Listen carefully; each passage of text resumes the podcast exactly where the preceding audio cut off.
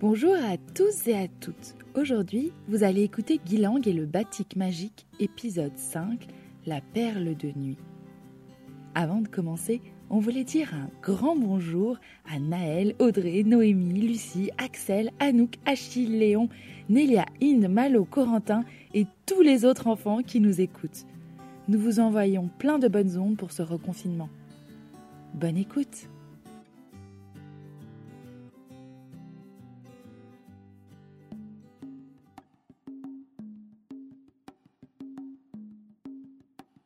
Écoute.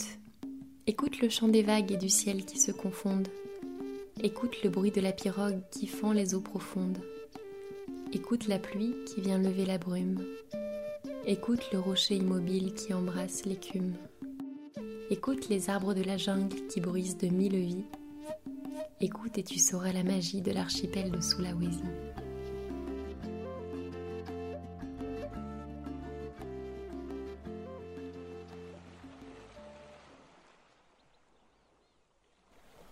Le jour se lève lorsque Guilang, Marwa et Joko arrivent au village.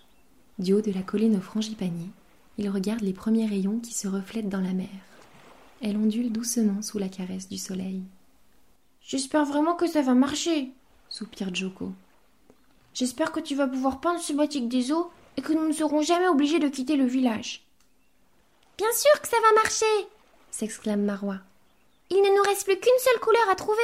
Et puis ensuite, Guilang va réussir à redonner vie à la barrière de corail. Guilang sourit. Il ne sait pas si Marwa a raison, mais son optimisme lui réchauffe le cœur. Alors qu'ils descendent vers le village, Bintang, le cousin de Marwa et Joko, accourt vers eux. Alors, vous avez trouvé toutes les couleurs? Guilang, tu vas pouvoir peindre un batik magique? Guilang est surpris. C'est la première fois que Bintang s'adresse à lui. Avant que le batik d'Eka ne reconnaisse les pouvoirs de Guilang, Bintang ne l'avait jamais vraiment regardé et ne s'était jamais intéressé à lui. Il était le garçon rêveur, perché sur son bagnon, qui ne savait pas faire grand-chose. Mais aujourd'hui tout a changé. Le village compte sur lui. Il redresse la tête et regarde Bintang droit dans les yeux. Nous avons déjà trouvé deux couleurs dans la jungle, dit-il avec fierté. Tant mieux, sourit Bintang. Parce que nous n'avons presque plus de réserve et les gros poissons se font de plus en plus rares. Puis, il fait demi-tour et dévale le chemin en criant. Gulang est de retour Il a trouvé deux couleurs Les badjous sortent sur le pas de leur porte et acclament Guilang. Marwa rit. et lève le bras de son ami en signe de victoire. Mais Guilang se sent mal à l'aise que tout le monde le regarde comme ça. Il presse le pas et se dirige vers sa cabane. Agus et Eka sont assis sur le sol. Devant eux, un immense carré de tissu ondule dans sa blancheur de soie. Guilang sent un courant qui le traverse et le rapproche du batik. Il s'agenouille et pose ses mains sur l'étoffe sans dire un mot. Le tissu frémit et s'enroule autour des mains de Guilang. Eka sourit. Ton père a mis tout son amour pour toi dans le tissage de ce batik. Il te reconnaît. Guilang se relève et prend la main de son père. Les fils ont laissé leur empreinte sur les doigts rugueux. Merci, papa. Avec Marwa et Joko, nous avons trouvé le rouge et le jaune. Explique Guilang en sortant délicatement de son sac la fleur et les pépites d'or. Eka les prend doucement et les observe. Ce sont bien des couleurs de vie. Regardez comme elles sont brillantes. Il ne te reste plus que le bleu et c'est la couleur la plus importante pour la peinture d'un batik des eaux. Oui, mais je n'entends pas cette couleur. Je ne sais pas où chercher. Hmm. Tu as sans doute besoin de te reposer. Parfois, le sommeil porte conseil. Viens, allonge-toi. Lui répond Eka en lui montrant le batik sur le sol. Guilang se couche sur le batik qui l'enveloppe. Niché au creux de la soie douce et réconfortante, il se sent apaisé. Il s'endort peu à peu, bercé par le bruissement de l'étoffe. Des formes et des couleurs dansent devant ses yeux. Il voit la fleur qui éclate de son rouge vermeil, les pépites d'or qui coulent comme deux gouttes de soleil. Puis, il voit le bleu limpide de la mer et une vague qui se rapproche de lui. Il a peur. Il essaye de s'enfuir mais n'arrive pas à bouger. La vague arrive. Il crie dans son sommeil. La vague le submerge. Et au même moment, une voix résonne en lui. N'aie pas peur, Gilang. Je suis là, je te protège. La mer est ton amie. C'est la voix de Chinta, sa mère. Gilang la cherche des yeux, puis il comprend qu'elle est tout autour de lui, dans la vague qui l'emporte toujours plus loin du rivage, vers le bleu infini. La troisième couleur est au creux de l'océan, Gilang. Tes amis Marwa et Joko t'ont été d'une grande aide pour trouver le rouge et le jaune. Mais pour le bleu, tu dois aller le chercher seul. Tu en es capable. Mais j'ai vraiment peur, murmure Gilang. Je sais. Laisse-toi porter par l'eau. Laisse-la te guider et tu vaincras ta peur.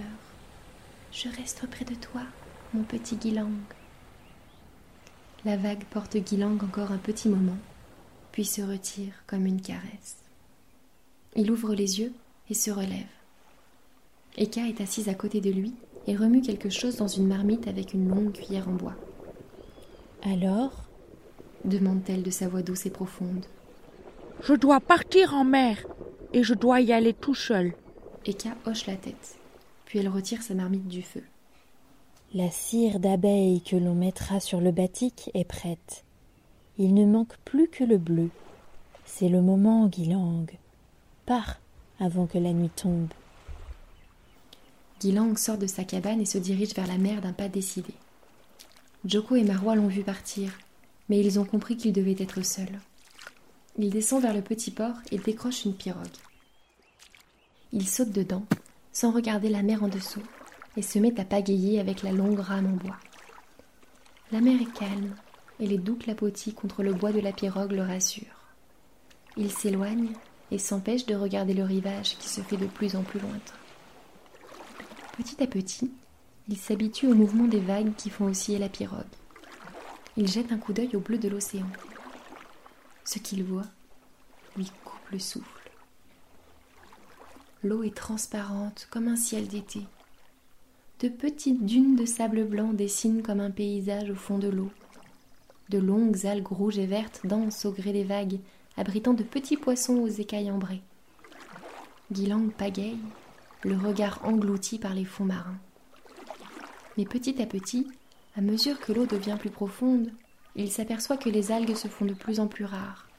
Celles qui restent sont abîmées, arrachées, et les petits poissons ont disparu. Je ne dois pas être loin d'Ibouchouchou, la grande barrière de corail. Mais je n'entends pas la dernière couleur de vie.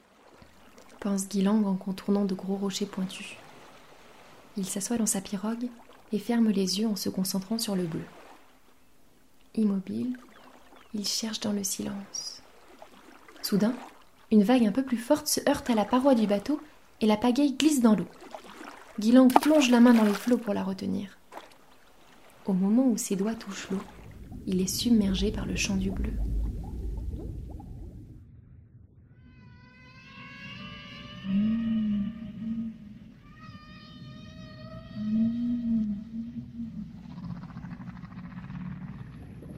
La couleur l'emplit. Mais c'est dans la mer s'écrie-t-il avec effroi. Mais je ne peux pas y aller, je ne sais pas nager, je vais me noyer. Il retire sa main de l'eau et le chant s'arrête. Les mots de sa mère lui reviennent.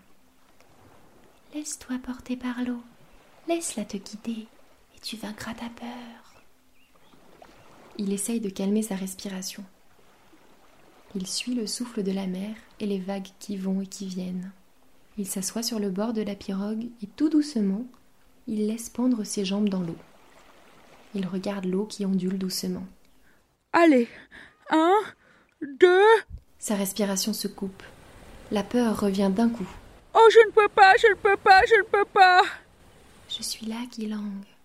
Suis ton cœur, lui répond la voix de sa mère.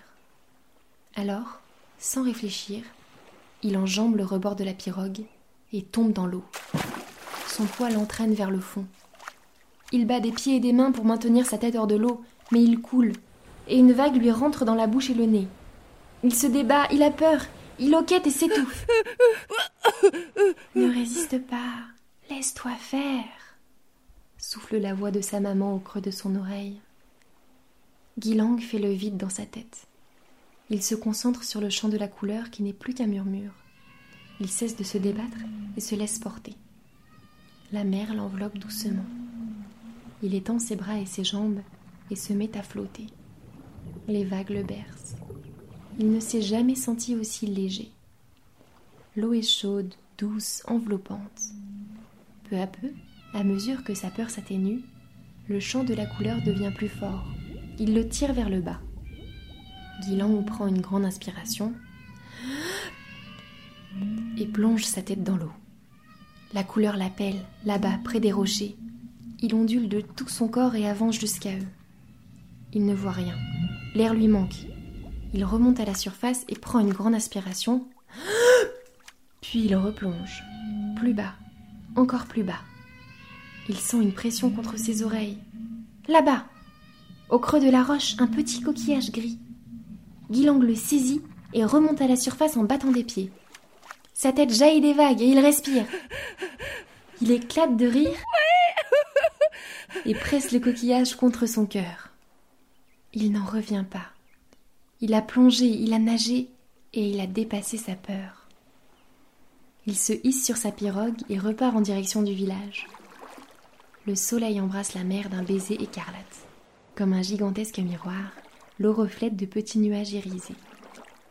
Guilang se sent tout à coup très calme en harmonie avec la nature autour de lui. Au loin, il aperçoit deux silhouettes qui se découpent sur le ponton. La tête tout ébouriffée de Marwa et l'ombre de Mango sur l'épaule de Joko. Il pagaie plus fort et crie J'ai réussi J'ai trouvé la dernière couleur Marwa et Joko dansent de joie sur le ponton. Guilang saute de la pirogue et se jette au cou de ses amis. Fais voir Fais voir demande Marwa en sautillant. Oui, montre-nous Guilang ouvre la main et leur montre le petit coquillage. Mais il n'est pas bleu s'écrie Marwa. Guilang le regarde.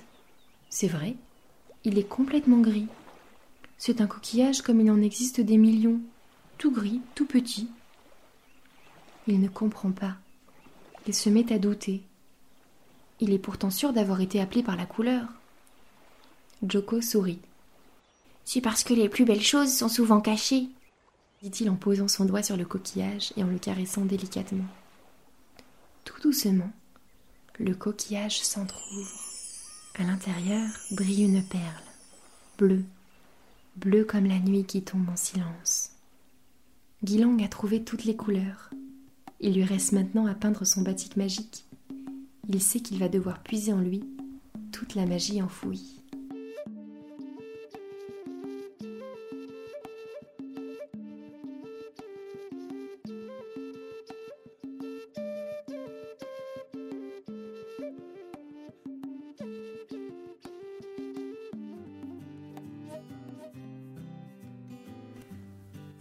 D'écouter Guilang et le batik magique. Nous vous donnons rendez-vous lundi prochain pour la suite de l'aventure. Si l'histoire de Guilang dans les îles du Sulawesi vous a plu, n'hésitez pas à la partager autour de vous, à nous mettre 5 étoiles sur Apple Podcast et à nous écrire pour partager vos ressentis.